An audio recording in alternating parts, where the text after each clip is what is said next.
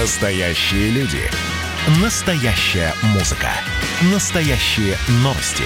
Радио «Комсомольская правда». Радио про настоящее.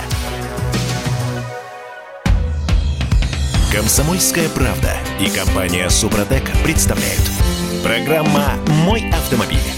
Маленькую победу празднуем в начале этого часа, победу здравого смысла. А, нам все-таки не будут запрещать использовать бывшее употребление запчасти при ремонте машин. Но, как всегда, вроде как ложечки нашлись, а осадочек.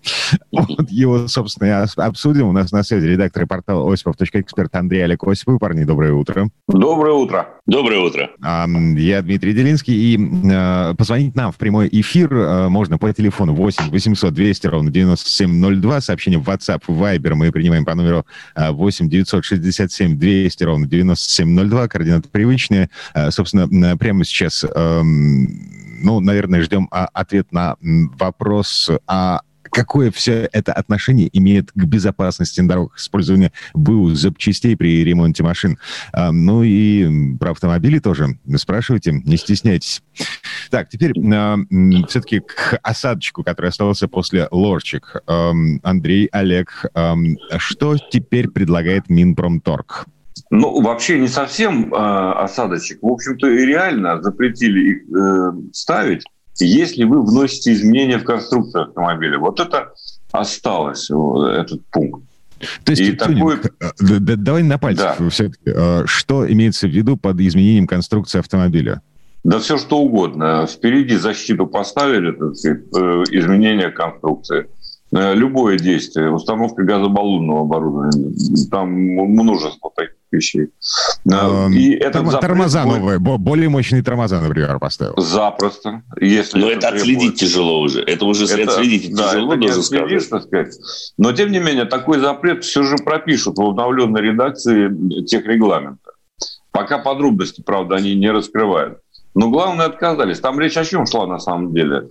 О том, чтобы э, нельзя было устанавливать бывшие в употреблении глушители, противоугонные системы, катализаторы, сажевые фильтры, рулевые рейки, компоненты тормозной сидения, э, системы, сидения со встроенными креплениями ремней и так далее, и подушки безопасности которые и так не, не установишь ни при каких обстоятельствах, по-моему. Поддержанные, тем более, конечно. Поддержанные, это просто невозможно. Ну, вот. ну, в этом есть чей-то интерес, естественно. Интерес тех, кто производит и продает новые э, такие системы, да, новые. Так сказать, ну, интерес, наверное, дилеров, потому что они очень не любят, когда люди приезжают с поддержанными запчастями. То есть сами импортеры тоже здесь, наверное, сыграли не последнюю роль, поскольку, ну, все мы знаем, что сейчас основной бизнес импортеров автомобилей, те, кто их обслуживает, делают как раз-таки не на продажах, а скорее на торговле запчастями. Все мы прекрасно помним, что фирменная запчасть зачастую стоит существенно дороже, чем то, что мы можем купить там в магазине, ну, скажем так, на столичном рынке, Хотя тут главное, конечно же, качество. Но вот э, на столичном рынке можно купить, по большому счету, ту же самую немецкую запчасть без упаковки, но она будет стоить дешевле, чем фирменный оригинал, скажем так. Ну, хотят хотя бы, я так понимаю, дорогу перекрыть бэушным запчастям. Ну вот а, элементарный пример, я его уже приводил как-то в одном из эфиров. Э, значит, э, сломалась у меня какая-то деталька в рулевой рейке на моем фокусе. Значит, э, замена рейки целиком обошлась бы мне в 17 тысяч рублей, но мастера почесали реп, сказали, мы сейчас купим ремкомплект за 3,5 тысячи и заменим вот эту сломанную пружинку, и рейка будет ходить как новая. Вот Минпромторг пытался прикрыть эту лазейку, э, ну, как лазейку, вообще вот этот принцип ремонта автомобиля, вот, э, из соображений безопасности, или все-таки это какие-то бизнес-соображения? Ну, Дим, вы немножко не правы. На самом деле подобного рода ремонт явно не пытался прикрыть Минпромторг. Если вы взяли узел, который у вас стоит на автомобиле, и отремонтировали при помощи ремкомплекта, то есть, грубо говоря, заменили там сальники какие-то резиновые, детали, то в таком случае вы не попадали под эту статью Минпромторга установка бэушных запчастей. А вот если бы вы поехали на разборку и купили бы себе рулевую рейку с другого автомобиля и установили бы ее, вот это тогда, да, установка бэушной запчасти. Но когда вот мы говорим о рулевой рейке, как и о большинстве узлов и агрегатов, как, собственно говоря, их собираются определять, что это новая запчасть или это запчасть, которая поставлена, куплена на разборке? Ведь на, на, у этих, на большинстве узлов и агрегатов в автомобиле никакой маркировки нет. Она есть на двигателе, она есть на кузове и так далее. Поэтому определить, что вы поставили поддержанную запчасть, чрезвычайно сложно. Это могут сделать дилеры. И кто вообще э, тогда контролировал бы исполнение этого закона? Потому что это тоже очень сложный вопрос. Дилеры отказывали бы в обслуживании тем клиентам, кто привезет поддержанную запчасть. И представляете себе, да, такую ситуацию. Ну, клиент возьмет, развернется и поедет, собственно говоря, в другой дилерский центр или поедет вообще к неофициалу. Прикрыть барахолки, разборки – это тоже невозможно. Под каким соусом? Это бизнес. Э, и, ну, сам, вот я могу сказать, опять же, по собственному опыту, когда устанавливаешь машину, хорошую машину премиального класса после очень серьезного дорожно-транспортного происшествия, зачастую гораздо дешевле купить поддержанный кузовные детали, какие-то элементы декора, э, Таких же тот же самый салон. Да, а вот зачем это запрещать? Это какой в этом смысл? Если речь идет о деталях, которые касаются рулевого управления, тормозной э, системы, ну, в общем-то, больше, большая часть автовладельцев их и так ставит новыми, за исключением как раз-таки упомянутой вами рулевой рейки, потому что это самое распространенное, к слову сказать, ну, одна из самых распространенных деталей на поддержанном рынке, поскольку они дорогие. И зачастую тот же самый ремонт объясняется, как вы абсолютно верно заметили, тем, что э, покупать новую запчасть чрезвычайно дорого. Ну, 17 тысяч и 3,5 все-таки несколько несопоставимые э, цифры, при том, что даже при э, вот установке ремкомплекта, собственно говоря, при использовании ремкомплекта, я не думаю, что вы сильно потеряли в плане надежности этой рулевой рейки, она все равно будет работать. Может быть, чуть меньше, если вы поставили, чем если вы поставили новую. Но, по крайней мере, она все равно вам будет служить верой и правдой. Поэтому тут само это постановление, сама идея была достаточно глупа, на мой взгляд. И то, что они сейчас от нее отказались, ну, хорошо, прекрасно, на самом деле, давно пора. Здравый смысл возобладал в каком-то смысле. Ну, и слава богу, до следующего, да. до следующего сезона, как говорится. Пришествие Минпромторга. Мы же постоянно возвращаемся к одним и тем же предложениям. Кстати, уже вот. были же, по-моему, лет 5 или 6 назад тоже аналогичные предложения. Ну, конечно, они, они обязательно циркулируют с определенной периодичностью. Циркуляция вот, например... Минпромторга в природе, да, прости, да. перебил. А, в общем, это работа у них такая, э, создавать э, поводы для того, чтобы они о них помнили, да, о том, что они существуют на самом деле, они не миф. Это о них забудешь. Это правда. Вот, между прочим, э, тут мы только что недавно с вами, дорогие друзья, обсуждали а, вопрос о том, чтобы гаишников наделить полномочиями проверять техническое состояние автомобиля вплоть до протектора шин, до протектора тоже глупость изрядная. А тут Минздрав подсуетился. А эти что опять? А у этих опять что? А Минздрав подготовил новые требования к автомобильным аптечкам. Нет О, ничего Господи. более важного с точки зрения безопасности, я понимаю.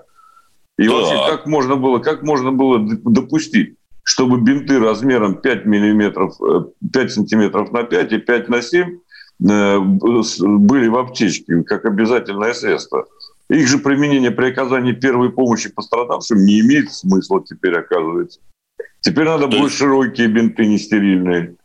Ну, а, правда, ну, вот, вот эти вот, когда читаешь, не, это самое... Погодите, вещи, погодите, но у меня такое я ощущение... просто. Да, у меня такое да. ощущение складывается, что они бинты вспомнили, э, ну, как бы эм, в связи с тем, что э, пришло время э, внести в состав аптечки автомобильной маски медицинские. Ну, ну конечно. Они, они внезапно обнаружили, что масок медицинских нет, а у нас же, черт возьми, пандемия. Вот, ну, а конечно. маски обязательно нужны в автомобильных аптечках. А что у нас там еще? А, бинты, о, маленькие. А, давайте их еще заменим до кучи. Нет, вот. лейкопластырь. А лейкопластырь если, рулонный. А если мы неправильно окажем, или точнее не тем бинтом забинтуем, в случае чего, так это что ж, тогда расстрел сразу же?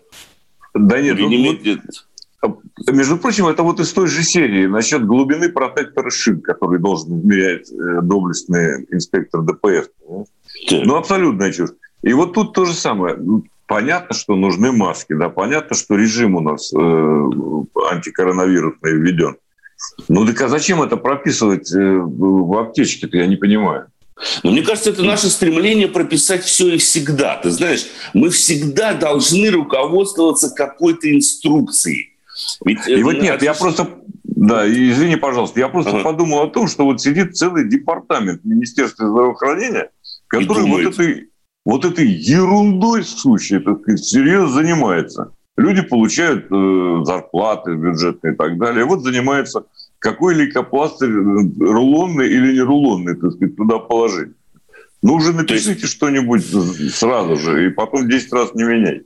То есть виноват коллективный все-таки, ты считаешь, разум. Инициатива исходит э, от какого-то сообщества персонажей Минздрава, которое, судя по всему, даже несмотря на многообразие мозга, почему-то умные мысли выдает редко. Может быть, Слушайте, им поодиночке их озвучивать? А я тут посмотрел, когда же э, это постановление Минздрава вступает в силу, ребят? А когда? 1, 1 января 2021 года. То есть в Минздраве, э, ну, как бы не уверены в том, что пандемия коронавируса закончится к Работают на перспективу. На перспективу, да. ребята, работает. Хотя как быстро. Актуально-то сейчас, в общем-то, всех масками обелетить. Он тут в Москве давеча даже в общественном транспорте штрафовали активно за это, а в магазинах отказывают в обслуживании. Так а что ж они так долго-то, собственно говоря, тянут аж с 1 января? Надо с завтрашнего дня. А лучше всего со вчерашнего. И сплошная проверка правильно. содержания аптечек. Все. Погодите, И, не дай бог, не успел купить. У меня срок годности аптечки заканчивается в 22 году. А, мне что делать? Дмитрий, это не важно. Пойдете и покупите новую. Доложите, доложите маску.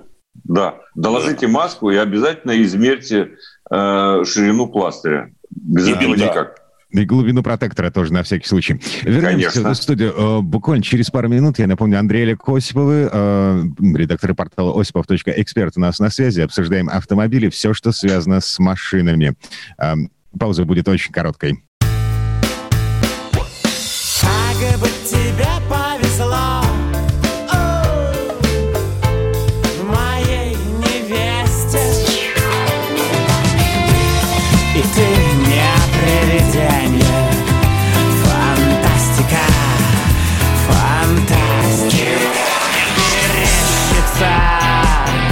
То ли большая, то ли малая медведица Комсомольская правда. Радио поколения Мумий тролля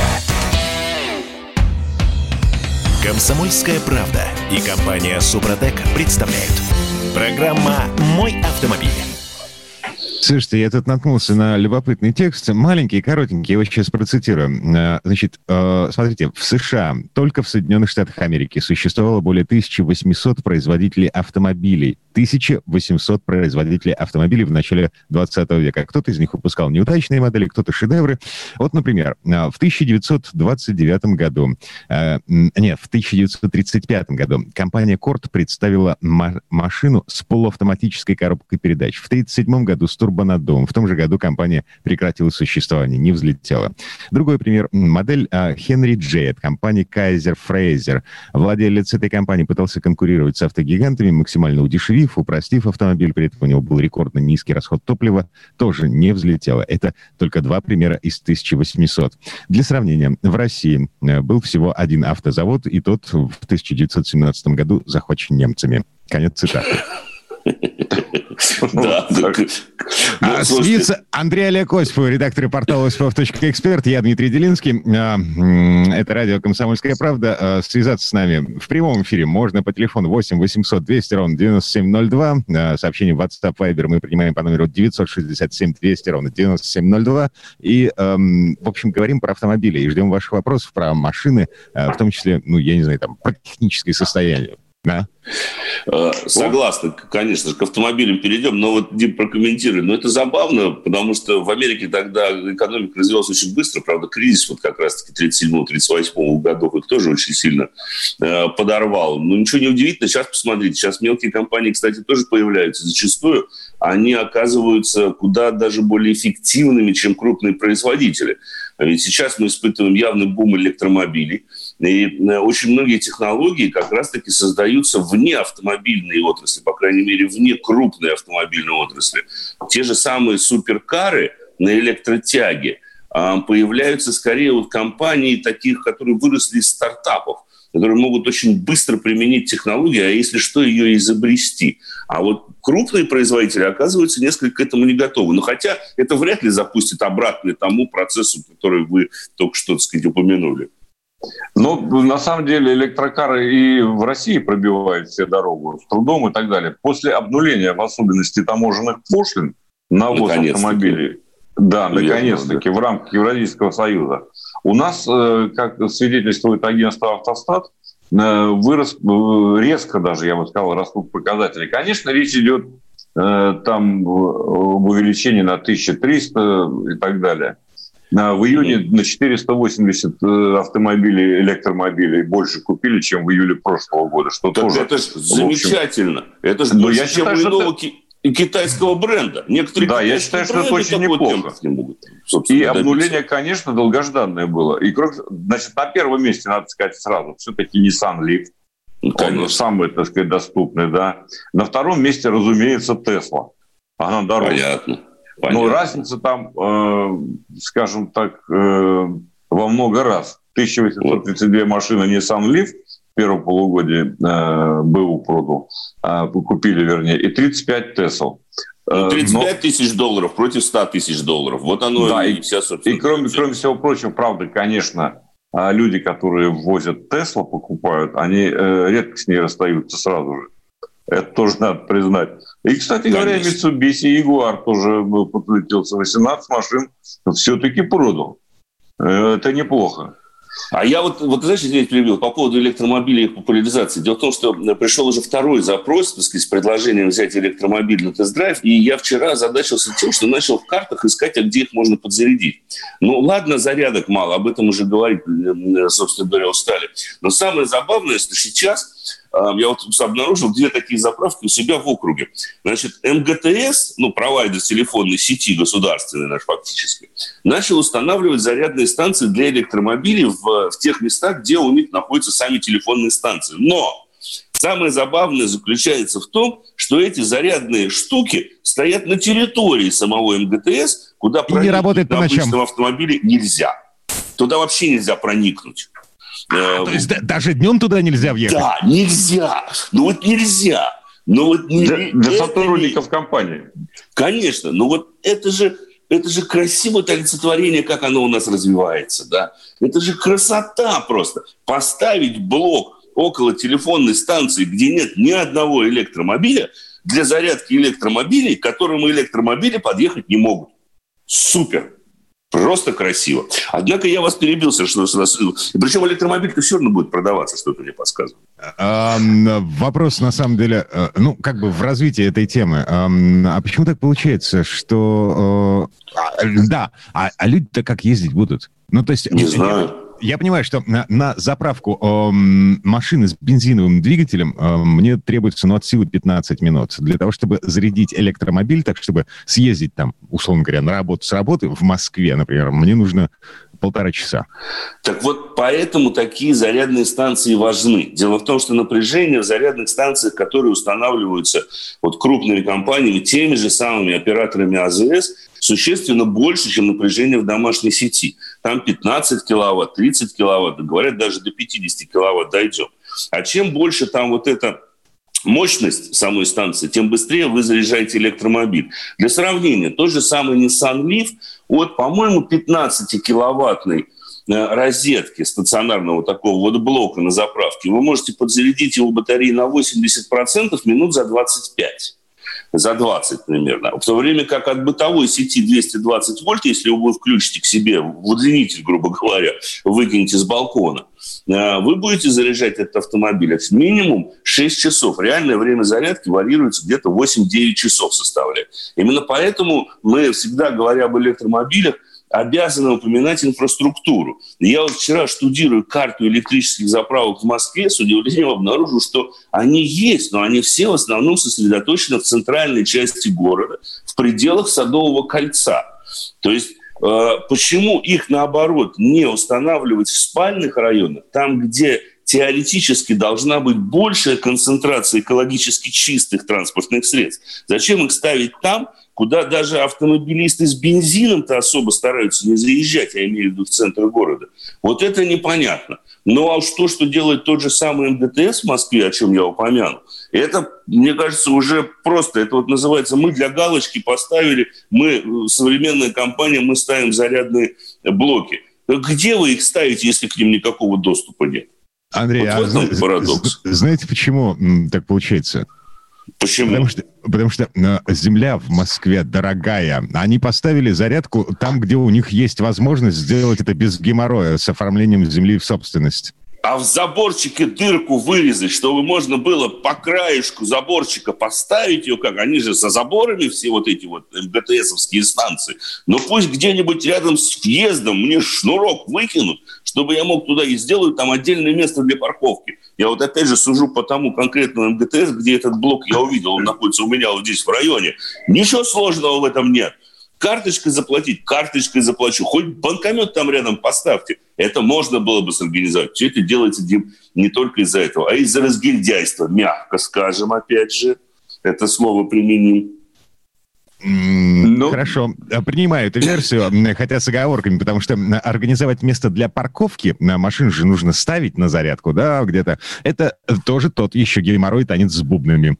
И он все равно будет занят каким-нибудь владельцем Г-65 AMG или Toyota Land Cruiser 200, которому будет абсолютно наплевать, то, что там разметка исключительно под электромобили, и ничего ты с ними не сделаешь. Яркий тому пример – один из торговых центров, где есть два пункта для зарядки электромобилей, и оба пункта находятся неподалеку от входа, а поэтому всегда заняты, как и места для инвалидов.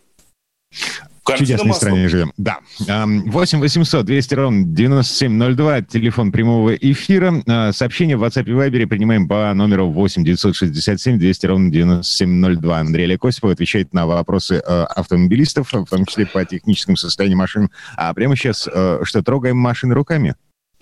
Почему бы и нет? Ну, и я хотел все-таки начать этот разговор, если позволите, с того, что долгожданный «Опель», который отсутствовал у нас официально 5 лет, выходит на российский рынок. Все же... Погодите, погодите, они вернулись на российский рынок еще в конце прошлого года, и в этом году, вот за эти полгода, сейчас я посмотрю, сколько они машин продали. 59 автомобилей в 2020 году продала компания Opel в нашей стране. 59. А это начало, это начало. Дело в том, что вот тот автомобиль, на котором я вчера ездил в городе Санкт-Петербурге, кстати сказать, в окрестностях Питера. А, вот он э, Grand Land X называется. Opel Grand Land X. Кроссовер, совершенно верно. А вот он только-только вышел. Он сейчас уже начал, начали продажи. Хотя, честно сказать, я скован обязательствами. Я имею право рассказать о собственных впечатлениях только после 1 сентября. Но сейчас я могу сказать, что это автомобиль переднеприводный пока. Будет также еще гибридная версия, но попозже полноприводная. Вот переднеприводный, э, он прямой конкурент таким автомобилям, как Mazda CX-5, BMW X1, ну и аналогичного класса. Э, ну, приличный кризис, 17 сантиметров. Э, в общем, а вот о том, как он едет, шестиступенчатая, кстати, айзеновская автоматическая коробка передач, которая ставится, кстати, на CX-5, на ту же самую. Вот. Но о том, как он едет, я, наверное, расскажу, когда мне уже будет дано разрешение официально.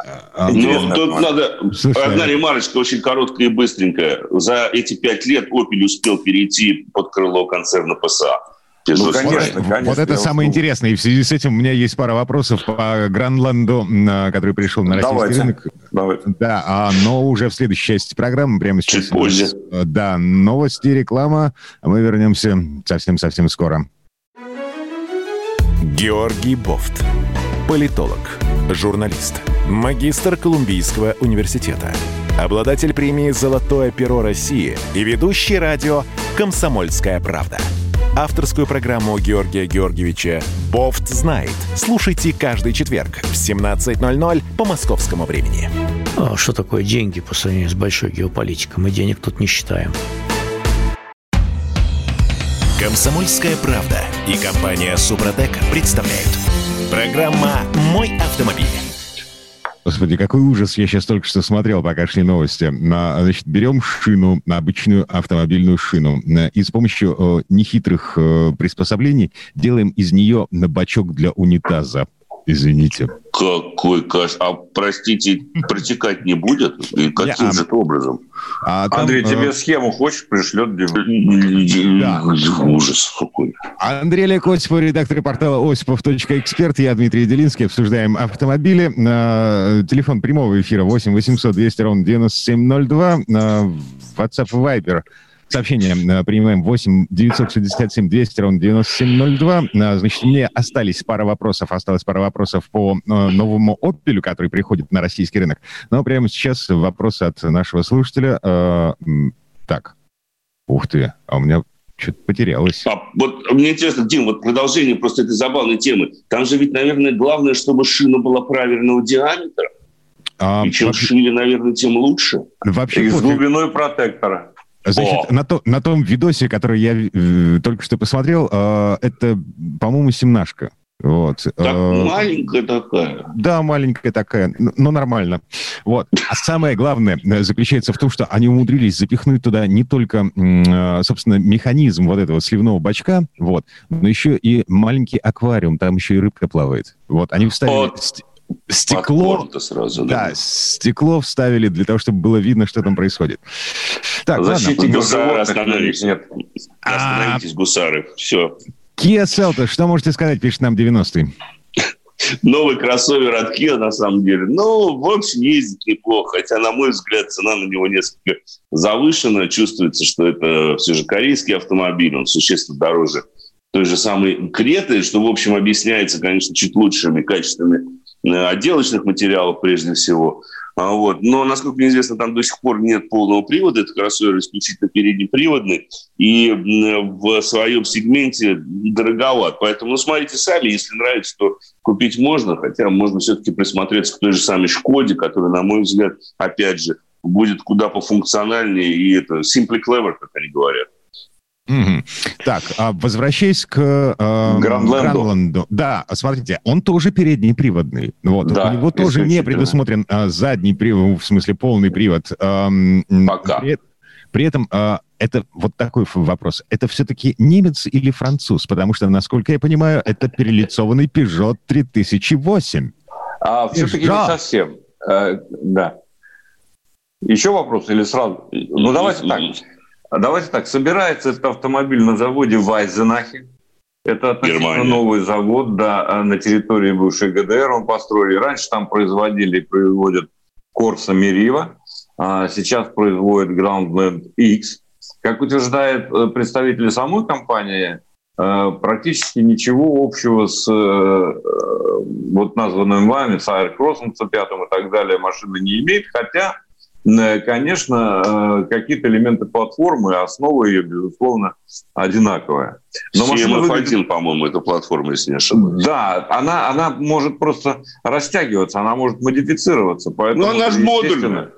Ну, конечно, модульные платформы, как это сейчас принято во многих компаниях, они имеют право на жизнь, и они обеспечивают экономию э, в общем компании. И с одной стороны, и с другой стороны, на них можно много чего навесить нового. Полный привода не будет в обычных версиях, кроме гибридных. Гибридные да. вроде бы обещают да, в ближайшее время поставить. Вот тогда появится полный привод. Пока ну, тот же самый Peugeot 2008 но, но есть полный привод. Да, но при этом а есть э, система, которая позволяет вам выбирать режим движения. То есть она, как она работает, я расскажу уже э, после. Давай, Но когда есть режим грязь, песок, э, снег и так далее. И просто, так сказать, трасса.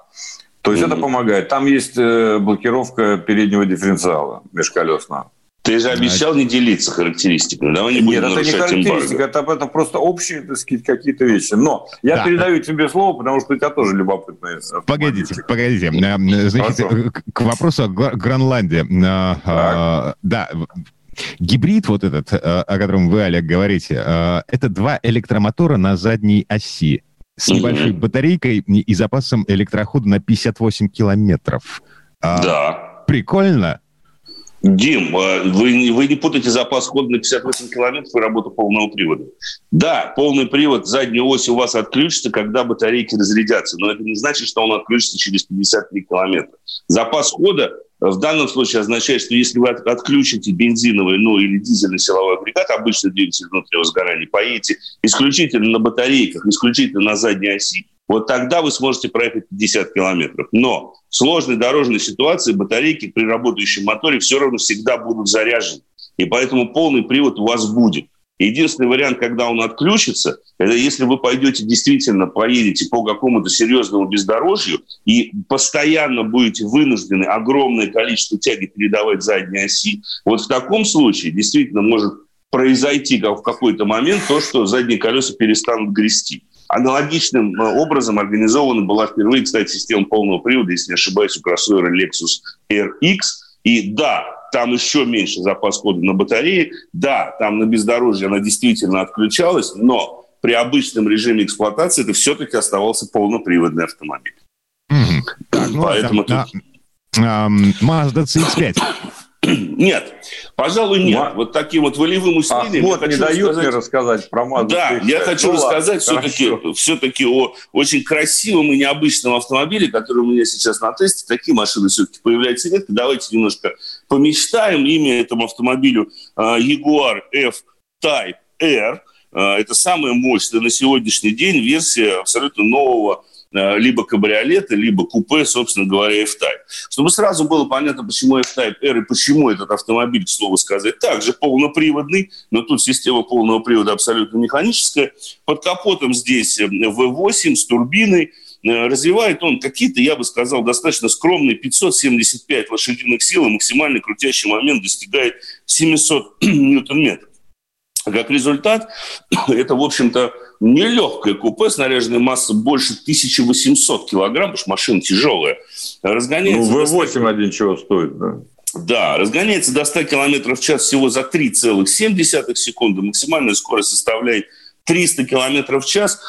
дело не только в том, что она очень громогласна, потому что там есть, конечно же, специальная кнопочка, которая э, открывает дефлекторы в систему выпуска, и вас все слышат, но вас еще видят, потому что она бесконечно и безумно красива.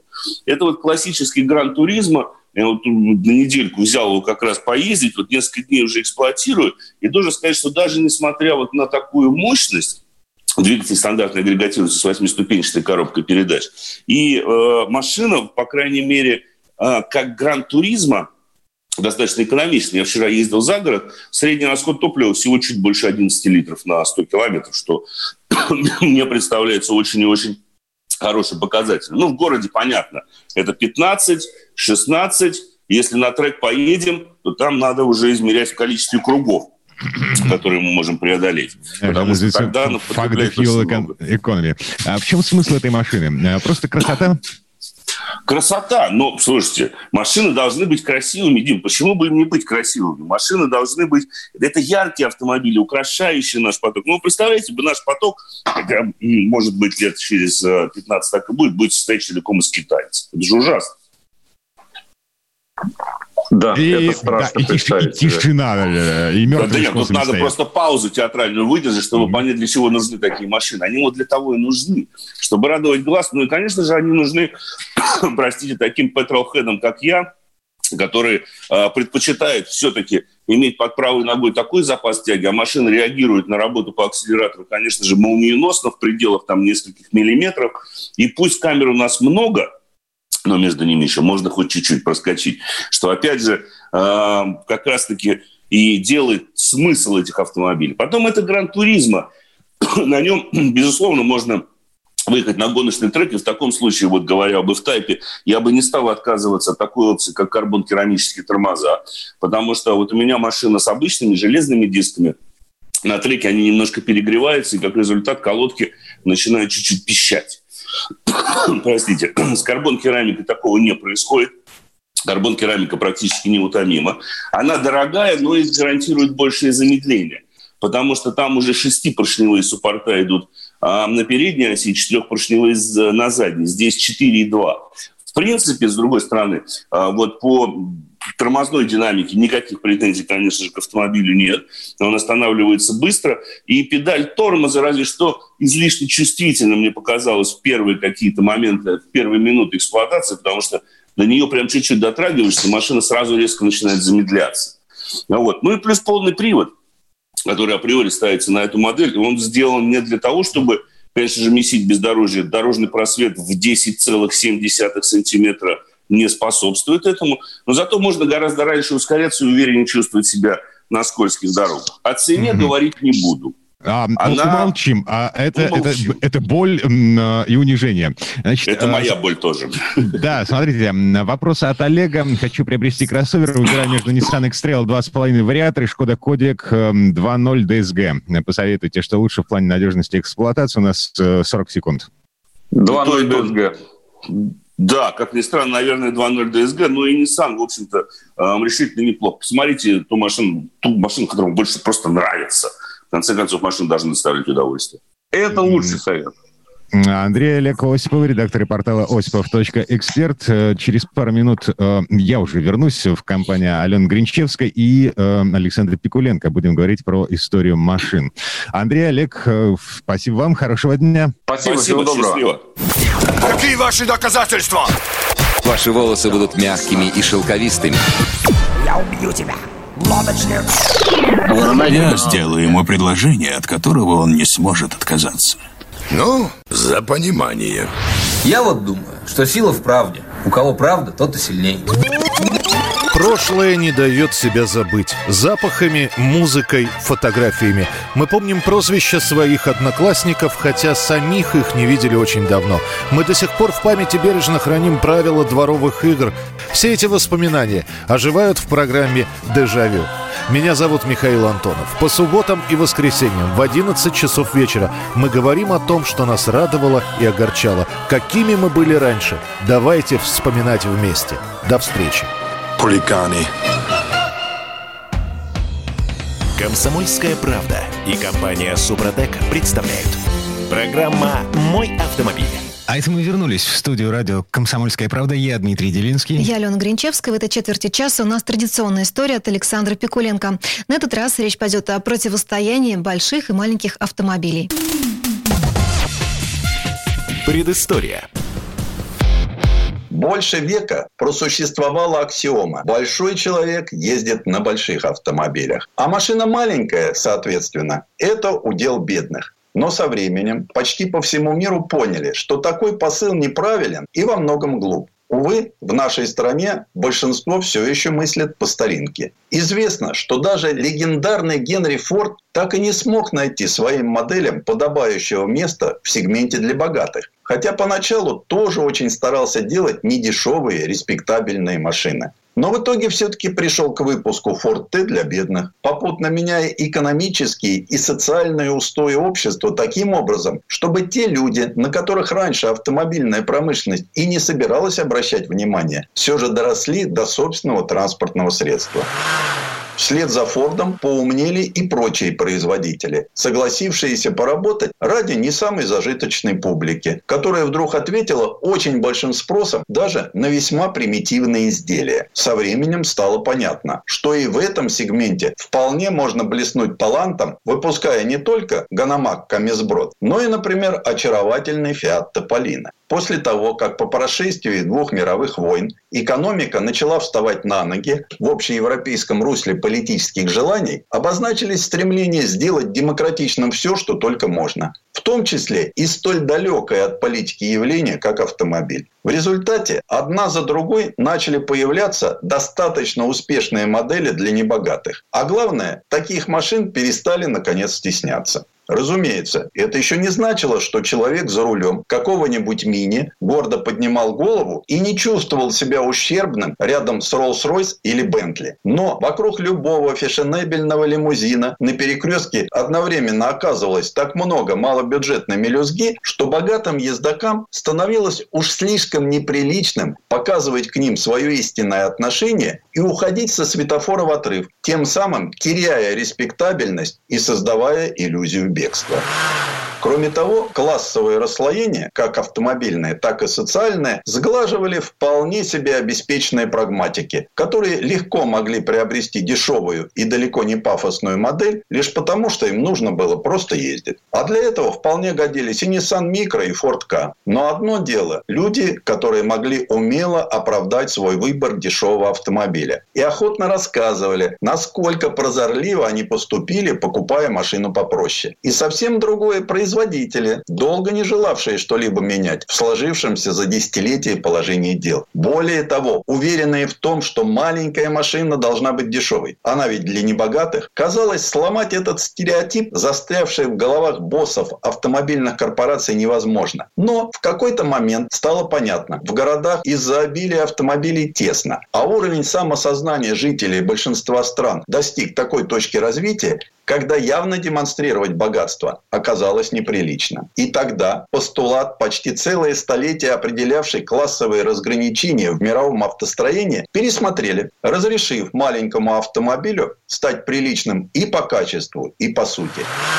Выяснилось, что вещь маленькая и вещь дешевая отнюдь не всегда синонимы. И применительно к автомобилю это уже совсем не одно и то же. Цены на иные, более чем компактные машины сразу же скакнули вверх, так что они теперь тоже вдруг стали очень дорогими и вполне престижными. Однако эта эволюция взглядов практически не затронула Россию. В нашу страну такие модели, по большому счету, так и не пришли. Несмотря на то, что на некогда растущий рынок мировые бренды активно выводили свои субкомпакты. Однако, отравленное горбатым запорожцем и проблемное окой сознание постсоветского человека активно сопротивлялось малым формам. И даже вполне себе элитный смарт был несколько дискредитирован появлением за его рулем эпатажного Бориса Моисеева. Героем анекдотов смарт стал, а желанно данным нет. Окончательный же приговор подобным малышам вынесли службы доставки. Ладно бы для развоза пиццы использовали лишь смешной матиз. Но после того, как посягнули на святое, культовые мини и Fiat 500, выезжать в свет на таких моделях стало уже как-то неприлично. Последний гвоздь как это случается нередко, в гробик для этих машин вбило государство. После множества невразумительных манипуляций с налогами, пошлинами, локализацией и утилизацией класс субкомпактных автомобилей у нас в стране был приговорен к забвению. Европа пошла по тому же пути. Здесь маленькие машины покупали разные люди. Молодые и старые. Но их объединяло одно. Никто из них не был богат. Стоимость такого автомобиля была значительной частью их небольших доходов. Но с другой стороны, они имели свободу передвижения, общение с друзьями и возможность выехать на природу с семьей. То есть то, что мы привыкли называть индивидуальной мобильностью. И то, что большинство богатых людей считает само собой разумеющимся. И вот над ними нависла угроза исчезновения. А виноваты в этом бюрократы Европарламента с их новыми стандартами по выбросам. В основе проблемы лежат новые требования Евросоюза по выбросам СО2. Они самые жесткие в мире. А самый большой удар приходится на субкомпакты. То есть, чем меньше и легче автомобиль, тем более строгие требования по выбросам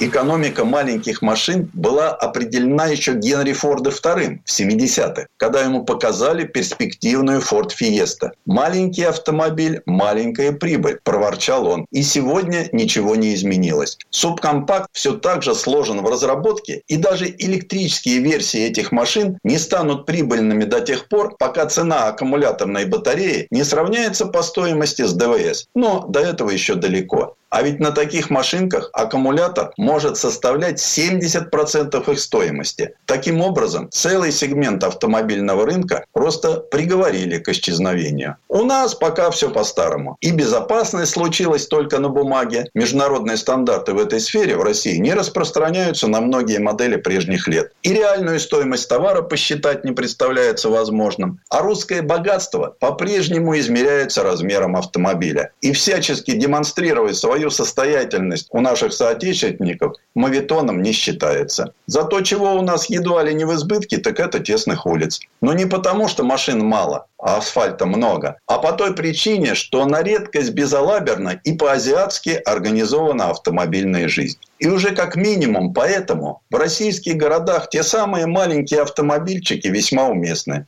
Вот только как бы нашим гражданам понять и принять, что цену автомобиля определяет не его размер, и что небольшая машина вполне может стоить дорого. Может быть, просто считать, что это плата за отказ от самого сладкого греха – тщеславия. Предыстория. Сан Саныч, спасибо. Это был Александр Пикуленко, летописец мировой автомобильной индустрии. Ну и добавлю, вопреки расхожему мнению, большой автомобиль не обязательно говорит о скрытых комплексах. Владельцы-психологи говорят, что внедорожники выбирают независимые, азартные и свободолюбивые люди. Ну и те, кто э, может себе позволить много машин с огромным расходом топлива. И у нас на этом все на сегодня. Дмитрий Делинский. Алена Гринчевская. Э, берегите себя и хорошего дня. Программа «Мой автомобиль».